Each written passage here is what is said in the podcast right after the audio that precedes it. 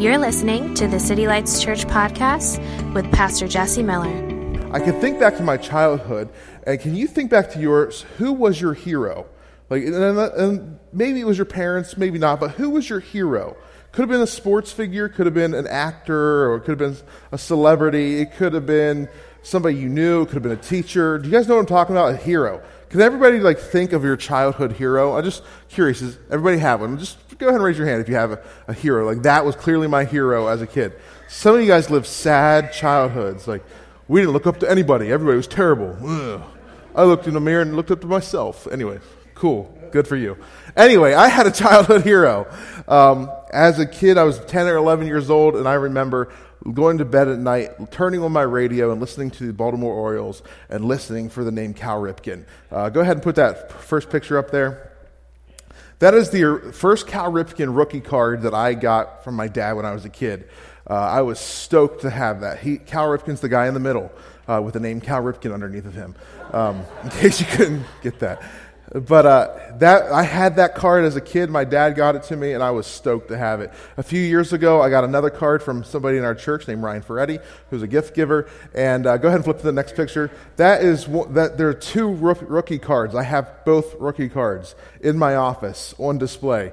Why? Because he was my childhood hero. I loved Cal Ripken Jr. Right?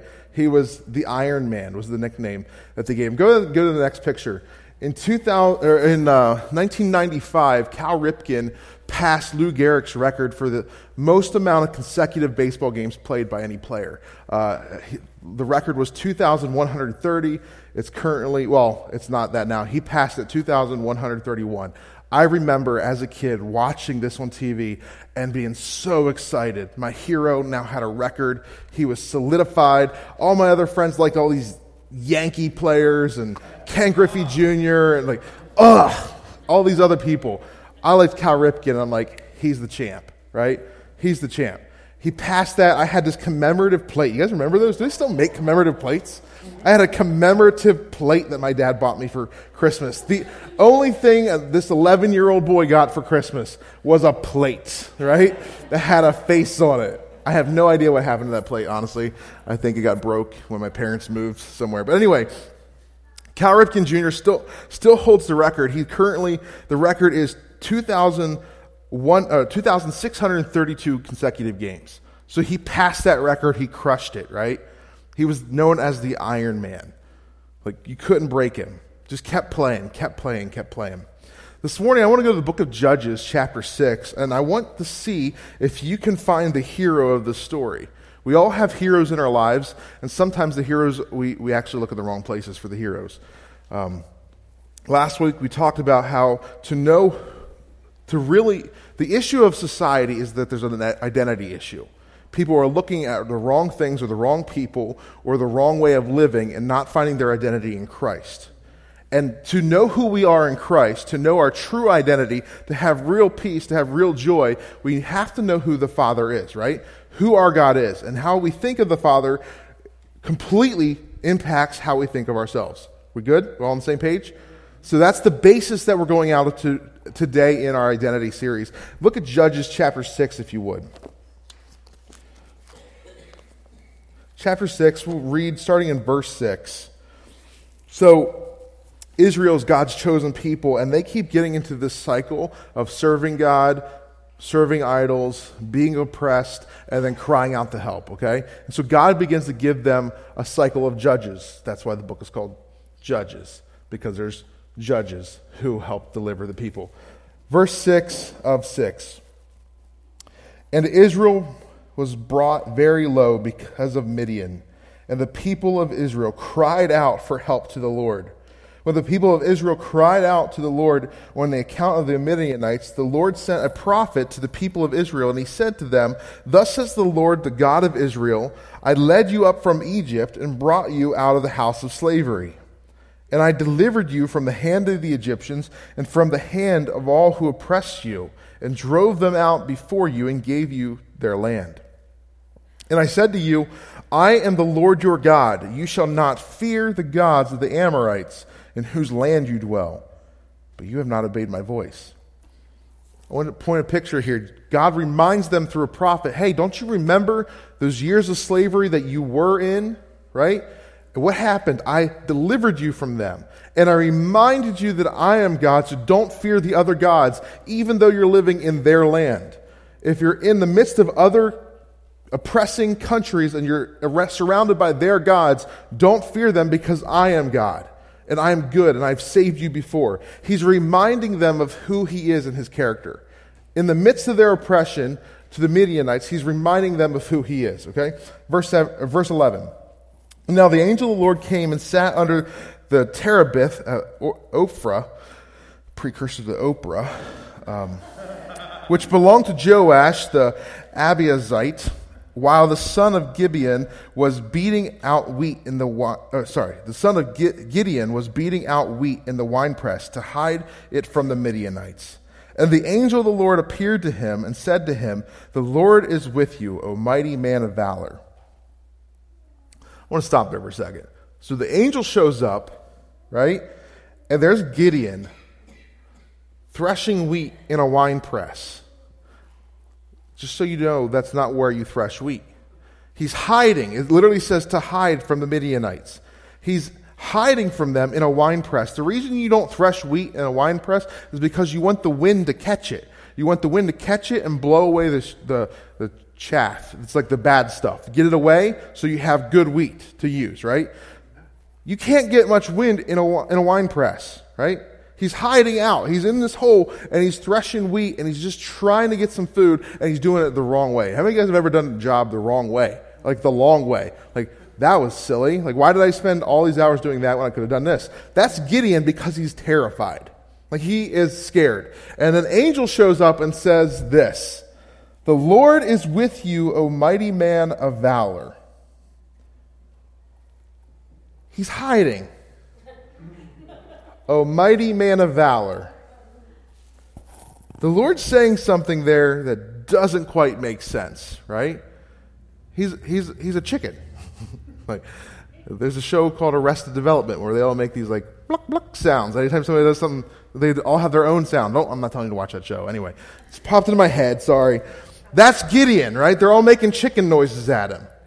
He's hiding He's terrified. This is not a safe place to be. I'm not saying I would be out rolling in the streets threshing wheat. I would probably be hiding there with him as well. Like, this is a bad place to be. They're being oppressed. And he's hiding out, and the Lord shows up and says, The Lord's with you, O mighty man of valor. He's giving him a new prophetic destiny. He's speaking something over him. He's, I don't think the angel's being, I don't think the angel's being sarcastic here. I think the angel is telling him who he is, even though his circumstances say he's somebody else. His identity is he's a chicken. The Lord's identity over him says, No, you're not. You're a mighty man of valor. Let's keep reading here. And Gideon said to him, Please, sir, if the Lord is with us, why then has all this happened to us? And where are all the wonderful deeds that our fathers recounted to us, saying, Did not the Lord bring us up from Egypt? But now the Lord has forsaken us and giving us, given us into the hand of Midian. I want to point out something here. So often the Lord will speak destiny over us, and our response is, well, yeah, if God's so good, then why this? Oh, yeah, if that's who God says I am, then why is all this junk happening in my life? How many of you guys are there, like, in this season right now? The Lord has said something that this is your identity, this is what I've called you to be, and your first reaction is to look at God and say, God, if you're here, if you love me, Take a peek. This is my situation. This is, this is what's happening. I can't see the mighty man of valor because all I see is I'm hiding in a wine press. Where's the God who delivered us from Egypt? Where's he at? God proclaims something over us and we see situation. So often that's what we see. Like we live in that state. Like this is the identity we can only see, and we don't see this identity, even though it's the prophetic declaration from the Father. Like this is who he sees us as. Keep, let's keep reading here. And the Lord turned, this is verse 14, the Lord turned to him and said, Go in this might of yours and save Israel from the hand of Midian. Do not I send you? God often responds to our nonsense by just reminding us of his call in our lives anyway. I love that the angel, the, the Lord here doesn't even play with his whole guilt thing. Like, oh yeah, God's so good. And the angel's like, well, let me explain to you why the Lord's doing this in your life. Let me explain to you, you know, how God's still moving in the midst of your difficulty. Instead, the Lord just says, no, don't, don't you remember I just sent you? Don't you remember that I'm called, I, I just said something over you? I'm not defined, and you're not defined by your situation. I won't even play into that game. What I'll play into is the words that I have over your lives. That's what I'll remind you of. God responds to our nonsense by rem- reminding us of his call anyway. I'm so thankful that in the moments of my crisis and my panic and my fears and my trembling and my anxieties and my doubts and my worries and all those things, God just looks at and says, I still called you. I still told you to go do that. I still told you to pastor a church. I still told you to lead these people. I still told you to love your wife. I still told you to do this. I still told you to put your kids in this school. I, th- I still told you. I- I'm not worried about those things that you're worried about. I still told you. Don't you remember that? That's a good word for somebody this morning. God responds to your nonsense by reminding you of his call. That's what he's doing this morning. Verse 15. So, verse 14 ends Did I not send you? And this is Gideon. Man, he's so cool. And he said to him, Please, Lord, how can I save Israel? Behold, my clan is the weakest in Manasseh, and I am the weakest in my father's house. So God once again tells him his identity, and then we stop looking at what God hasn't done. We start looking at what we haven't done.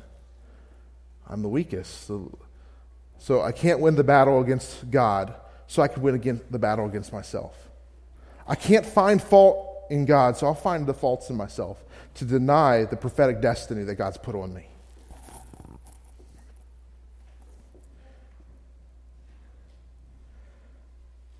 Verse 16 And the Lord said to him, But I will be with you, and you shall strike the Midianites as one man.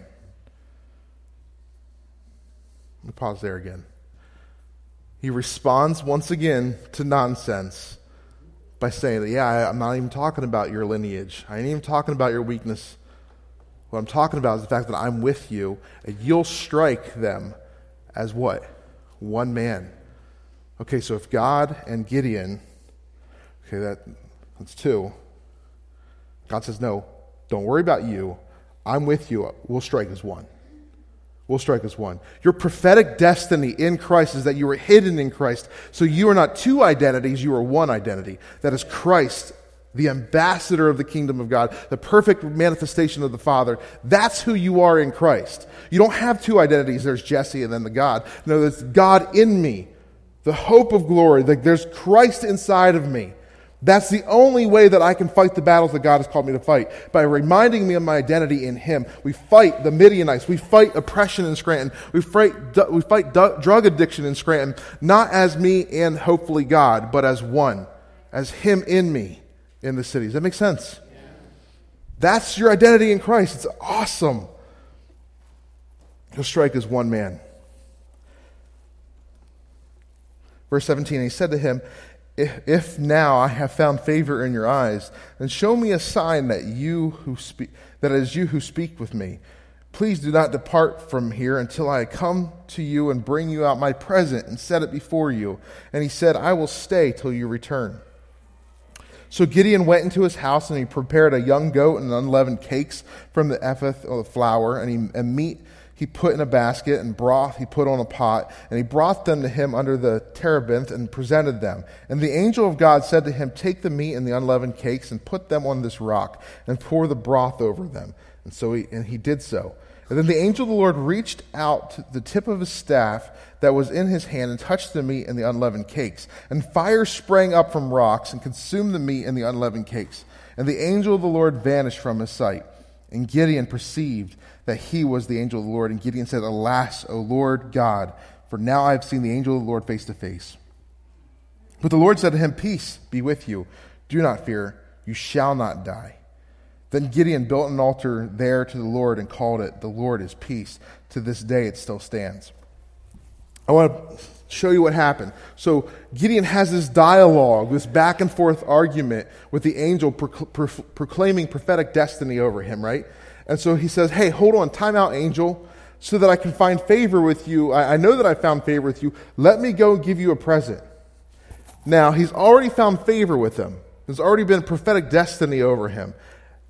Did he need to do some kind of present to win more favor?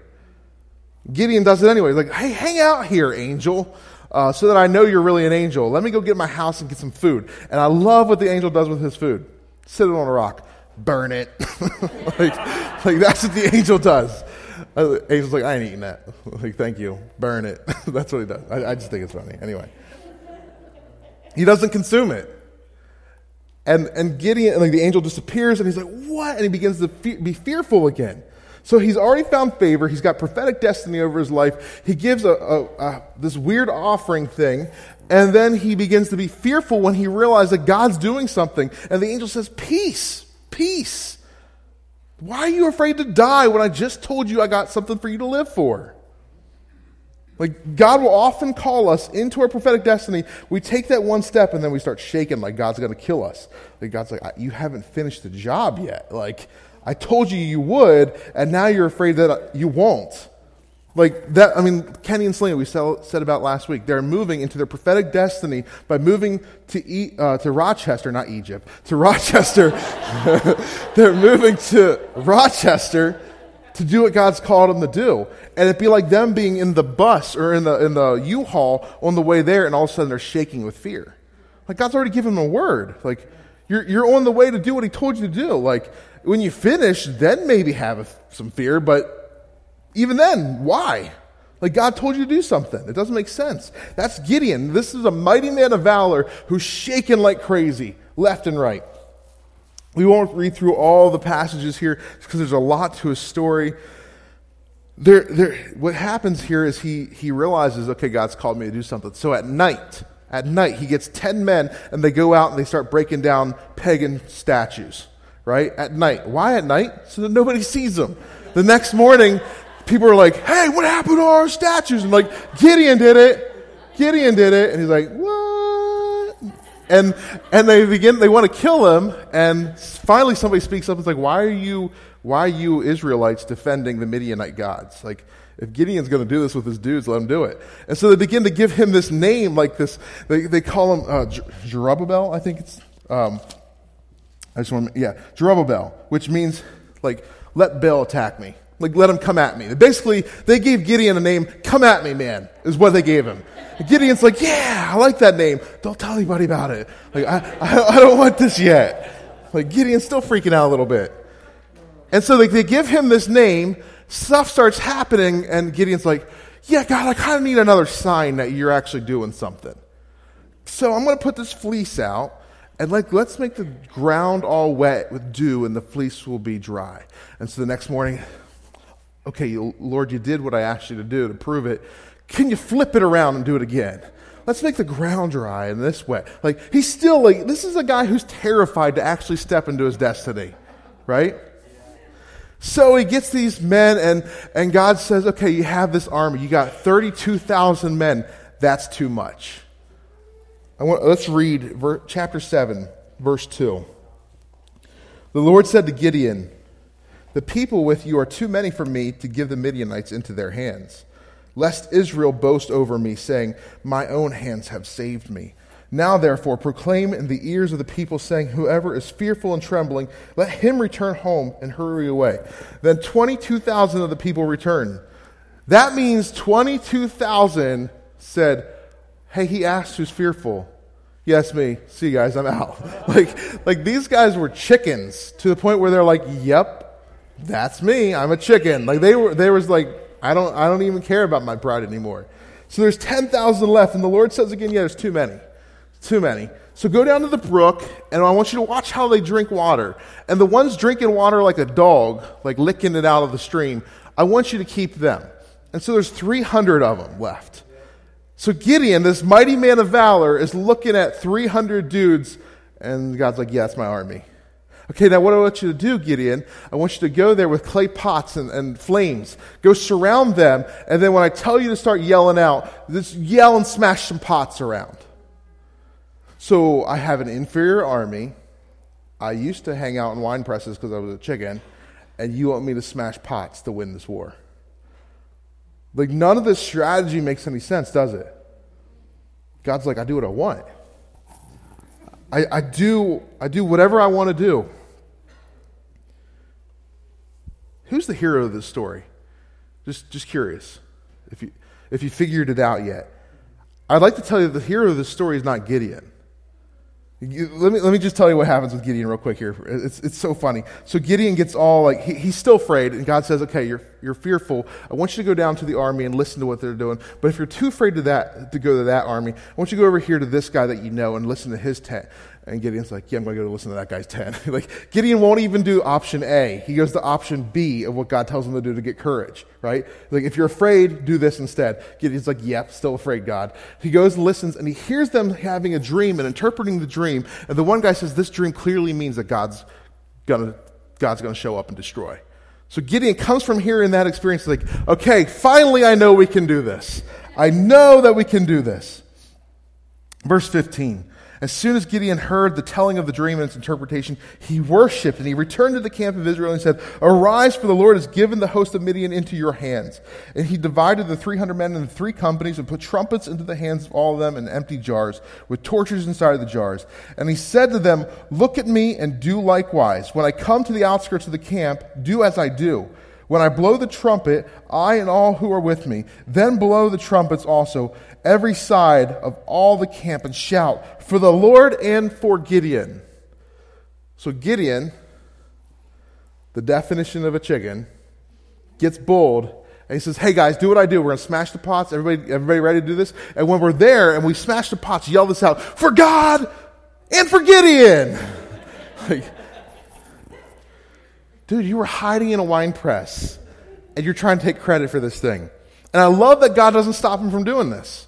God did not stop him from representing the power of God. So often I'll win victories in my life that God puts me on, and I want to be like, yeah, look what Jesse did. And God's like, okay, you did it for me. You did it for me. All right, whatever. Like that is, that's how we fight our battles. We sing that song, it may look like I'm surrounded, but I'm surrounded by you. This is how we fight our battles. When we know our identity in Christ, we don't fight alone. We fight through Him and the power that He gives us with weaker armies, with weaker weapons, with all that junk and all of our insecurities and fears. We fight in His name and He gives us the victory. Isn't it awesome? That's the God that we serve. Who's the story of this? Who's the hero of this story? It's God. There is no place for fear for those who are on the Lord's side. I want, to, I want you to look at this story and I want you to ask, even in your own life, take it into your own life, whatever battles you're walking through, whatever stresses you out right now. I want you to ask so if God made me in his image, if God is real, if there's a real God, and he's, he's got my, my side, is there any resources he lacks? Is there any more power that he needs so that we could win this battle? Is there any people that we possibly need, that God possibly needs so that he could be, win this battle? Is there anything that he's lacking? And the answer clearly in this text is no. God lacks nothing. He is perfect in himself. He accomplishes whatever he wants. He does not need anything else to win a battle. So if that's the identity of our Creator, perfect, flawless, without any kind of wants, without any kind of lack, if that's who He is, what does that mean for you and I? Our God is not only faultless, but He's also fearless. There's never been a time in all of eternity where the Father has been trembling because he was worried about an outcome of a situation. Never. He's faultless, he's flawless, he's fearless. It's who he is. Nothing has ever taken him by surprise ever. And it's that God who is never surprised, always victorious, who desires to share his goodness and his victories with you, his created beings. He chose you, he chose to cre- create you out of the overflow of his goodness so that you could enjoy him as well. So, why then do we look at him as if he needs something when it's us who needs him? Why do, then do we look at him as if he hasn't figured this out and live our lives in fear when he's like, I already, I already know all of eternity. I, I wrote your days down before you were born. I know the hairs on your head. Mine are getting less and less, and I still can't count them, thankfully. I'm just curious, any of the older, like, balder guys in this room ever find that one hair that's like three inches too low from the others, and you have that like real dilemma should I pluck it or leave it? Like that was me last week, honest story. Like that one doesn't belong there, but it's still a hair growing. That's a win. I eventually plucked it. I felt super bad about it anyway. It has nothing to do with Gideon, just so you know. I want you to, I want you to know that our God doesn't need extra resources. He's good. And He's chosen you to be on the winning side. God does not have the capacity to fear anything. And you were made to be in His image and reflect that. If we have been remade in His image, why do we fall back into fears? It's out of His excess that we even exist. So, what is the point of fear? If God's goodness was overflowed to create you to enjoy His goodness, why are we afraid in life? That's the position that you exist in. So, if your position is a recipient of goodness, why are we like Gideon still shaken? After the words have been spoken over us, after destiny has been written, after Christ has been buried and resurrected, why do we still wonder if he's good or for us? He's proven himself time and time again. I love that the story starts off with a reminder of Egypt saying, I've done it before, I do it again. It's who I am. It's who you are in me. Go to 1 John chapter 4. You guys still good this morning? We're gonna try, I'm going to try to rush through this quickly just to honor the Grove and so that we can get over there in a decent time celebrating baptism. 1 John chapter 4, starting in verse 7. I want to, I want to read through some of this. Beloved, let us love one another, for love is from God, and whoever loves has been born of God and knows God. Anyone who does not does not love does not know God, because God is love. I've talked about this so many times before. God does not have the capacity to love, He is love. He hasn't received love, He is love. God is love Himself. So the name for love, the proper name for love is God. Like, God defines love, okay? Make sense?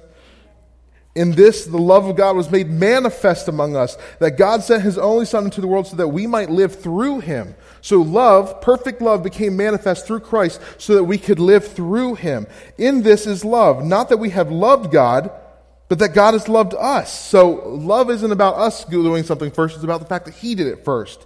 And he sent his Son to be the propitiation for our sins. Beloved, if God so loved us, we also ought to love one another. No one has ever seen God. If we love one another, God abides in us and his love is perfected in us. So the way we express the fact that we know God in Christ, and we've seen the manifestation of Christ, God's love in Christ, the way we express that is by our love for one another, living out love. And when we do that, we recognize that God abides in us and his love is perfected in us. Isn't that awesome? By this we know that we abide in him and he in us, because he has given us his spirit. And we have seen and testified that the Father has sent his Son to be the Savior of the world. Whoever confesses that Jesus is the Son of God, God abides in him and he in God. So there's that confession part. We confess we've seen Christ, seen that he is God, and God abides in us, and we abide in him. It's who we are, it's our identity. Verse 16. So we have come to know and believe the love that God has for us. God is love, and whoever abides in love abides in God, and God abides in him. By this, love is perfected with us, so that we may have confidence for the day of judgment. Because as he is, so also are we in this world. There is no fear in love, but perfect love casts out fear. For fear has, nothing, has to, fear has to do with punishment. And whoever fears has not been perfected in love. Here's what he's saying here in this passage. He's like, hey, you guys remember that there's going to be a day of judgment? Guess what? You're in Christ. And if you're living in fear of that day of judgment, you haven't recognized that Christ has already absorbed the wrath. You've got no wrath coming at you. And if you're fearful in this life, it's because you haven't recognized the good mercy and love of the Father. He's already absorbed it. He's taken wrath. The judgment has already been consumed in him. So we have no fear in love. The perfect love casts out fear. For fear has to do with punishment. And whoever fears has not been perfected in love. We've created, because we look at some of these Old Testament stories and we don't understand them, and we see these situations around the world, and we create this deity, this God, who just loves giving out punishment. If God is love and love casts out fear, and fear has to do with punishment, how can God have to do with punishment? Some of you guys are like, that sounds heretical. No, it's the gospel. God is not about punishing you, God is about restoring you to Himself abiding in Him. Isn't that beautiful? When we live in fear of punishment from God, it's because we haven't recognized love made manifest for us. We love, this is verse 19. We love because He first loved us. If anyone says, I love God, and, I, and he hates his brother, he is a liar. For he who does not love his brother, whomever he has seen, cannot love God, whom he has not seen. This commandment we have from him whoever loves God must also love his brother. He says the way we reflect the fact that we live without fear and we know the love of God is by loving each other. We cannot be angry and hostile and hate somebody that we see in person and say we trust and believe in this love that he has given us, the one that we don't see in person anymore. We respond to him by living love this way without fear. You guys still good? I want to skip to chapter 5, verse verse 4, and I'll just read this. For everyone who has been born of God overcomes the world, and this is the victory that he overcomes the world, our faith. Who is it that overcomes the world except the one who believes that Jesus is the Son of God? The gospel, God's word over your life, is that not that you won't have opposition. Okay? You walk in obedience, you will have opposition. Jesus said that. You will have many troubles, tribulations. But take heart. This is what he says to the disciples. You will have many tribu- tribulations, but take heart. I have overcome the world. John, First John reminds us you walk in love. You don't worry about fear. And when things come against you, when things persecute you, you don't respond to that in fear and shaking and worry. You respond to that knowing that He's victorious in you and that He's given you perfect freedom and that you won't stand one day before an angry God. You'll stand in front of the loving Father. I love that we sang those songs this morning that talk about He came running down my prodigal road. He came running with a ring and a robe. He comes to you in the midst of your brokenness, running from Him, denying who He is and saying, God, I want you to die. That moment of turning around saying, Well, even my Father's servants have it better. Maybe I can work for Him. He says, No, no, no, you don't work for me. I come in the midst of your brokenness and I give you freedom. I give you freedom. That's the Father's love. That's the identity I have to stand in. I don't work to earn His approval. I don't have to do all these victorious things to earn His approval. I don't have to make sacrifices like Gideon was trying to do to earn some kind of approval. The Lord says, No, look, you're a mighty man of valor. Do what I've asked you to do. Do what I've asked you to do. This morning, I want you to know that God is fearless and faultless, and He displays His vast affections for you. So, why do you think he wants to punish you? Why do you think you can't do what he's asked you to do? John chapter 5, verse 22, Jesus says this The Father judges no one, but has graciously given all judgment to the Son. The Son, Jesus, came for what? Not to bring condemnation, but to come and give life and give it abundantly. Then he says in verse 45, Do you think, this is Jesus talking, that I will accuse you before the Father. The one who accuses you is Moses, in whom you have set your hopes. Jesus reminds them that the Father is no longer wants to be this angry God coming to punish you for all that you've done wrong. He says he's given the Son, Jesus, all authority to judge, and the Son has come to give you hope. Do you think that I want to accuse you in front of the Father? No. The one who does that is the law. And you are setting your hopes in that. So many of us still, even though we hear the gospel, are setting our hopes in the ability to keep the law. And God says, no, that produces fear. You can't see what I've done for you. Do you not know who I am? The Father is faultless, fearless, doesn't need anything, and He's given it all freely to us, sons and daughters. Is anybody excited about this this morning? Just curious. We cannot live our lives looking in the mirror and thinking God's angry at us. He is happy. He has poured his love out for you on the cross, and he has withheld all judgment for you who are in Christ. Only God, only what God says about you is true. Anything else that you believe is a lie. He is your creator, and so what he says about you defines you. We sang that this morning too. Like Kenny, thank you for listening to the Spirit this week. And I didn't tell him what songs to pick; he just picked them. Isn't that good? Like what he says, his thoughts define us. Isn't that good? Man, can you stick around for another month or two? Just prolong this. First Corinthians talks about love. What does love look like? We, we like to say it at all of our weddings because it's like, that's beautiful, right? And it's, it is beautiful. But perfect love is through Christ and through the Father, right? And so when he's talking about what love is, he's talking about God as well. Love hopes all things, believes all things, endures all things. So when he looks at you, the Father looks at you, he sees and believes and hopes the best, not what you typically see about yourself. When I look at my daughters, even if my one daughter punches the other one in the nose, usually by that night I'm saying, "Oh, she's the sweetest." Like, like my our little one Grace, we'll always we often say, "Oh, she's such a sweetie." She's the same one who like poops in her diaper, rips it off, and wants to run away from us. Like, not typically what I define as sweet, right? But the father, as a father, I look at her and say, You're the sweetest. Why? Because she's my child. And that's how the Father who is love looks at each one of you. You're the sweetest. You're the best. I don't have judgment. I have love. You can only love me because I've first loved you. Now just respond to that. Abide in that love. Live out of that identity. I don't need anything and I don't fear anything, so why are you? I've called you, I've given you a job, I've given you a task for me. So often we make heroes out of these temporary figures, and we assign temporary if we don't if we don't make heroes out of these temporary figures we assign temporary traits of our figures to an eternal god and god's like i'm i'm beyond the figures that you created as heroes i'm more than that can you put up the last picture? This is Cal Ripken Jr. Now.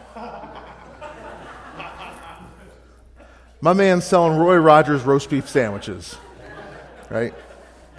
At one point, he had to put the bat and glove down because he couldn't do it anymore. He's no longer the Iron Man. He's still doing a lot of things, but literally three days ago, there was a post that he's selling his mansion in Maryland. Why? Because it's too big. Too much stuff for him. He's downsizing. He's moving away from the legend that he once was to the smaller things and different things. Every one of our heroes that we establish will wither and die. Except the God of the universe, the God who looks at you, knows your name, knows how many hairs you have on your head, some fewer than others, and says, Your identity is that you're in me and I've given you a job. Stop, stop looking at all these other temporal things. Stop looking at your ability to keep the law or perform or get higher paychecks or, or whatever. I have no faults. I have no weaknesses. I have no fears. That's what he says. So, so why do we? Our Creator, my Creator, never downsizes. His kingdom only increases. His kingdom has no end. Isn't that awesome? That's the that's not just his kingdom, though. It's my kingdom, too, because I'm in him and I'm co heir with Christ.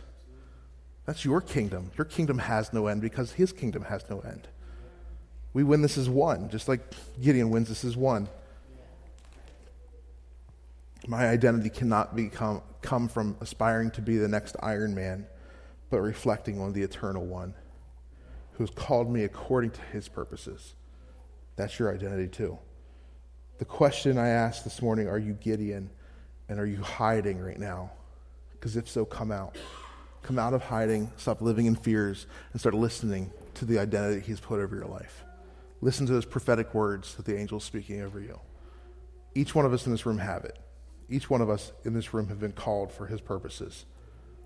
That's, that's the reality of the gospel. Can I pray for you? Father, we thank you that you are a good, merciful, perfect, loving Father. And this morning we respond to that. God, I ask for each of us that you would highlight the Midianites in our lives, those massive armies that feel way too hard to conquer. God, I pray that you would reveal those things and remind us that we've been called to be ambassadors. And it's not about the size of our skills or our lineage or who our parents were or weren't. It's about the fact that you're our Father, you're Abba. You're the one that our spirits groan and cry out for. And it's in you that we have eternal victory. So even temporal losses that we see and feel are blips on the radar of our eternal victory in you. We know that in this life we will have many adversaries, we will have many tribulations, but we can take heart because you have overcome the world. We are overcomers in Christ. We are men and women of valor because of your words over us. Father, help us to live out our identity, our true selves in you. God, I pray this week we would look at ourselves in the mirror and we would see you in us and not our guilts or our shames. God, give us victory, we pray. In Jesus' name, amen.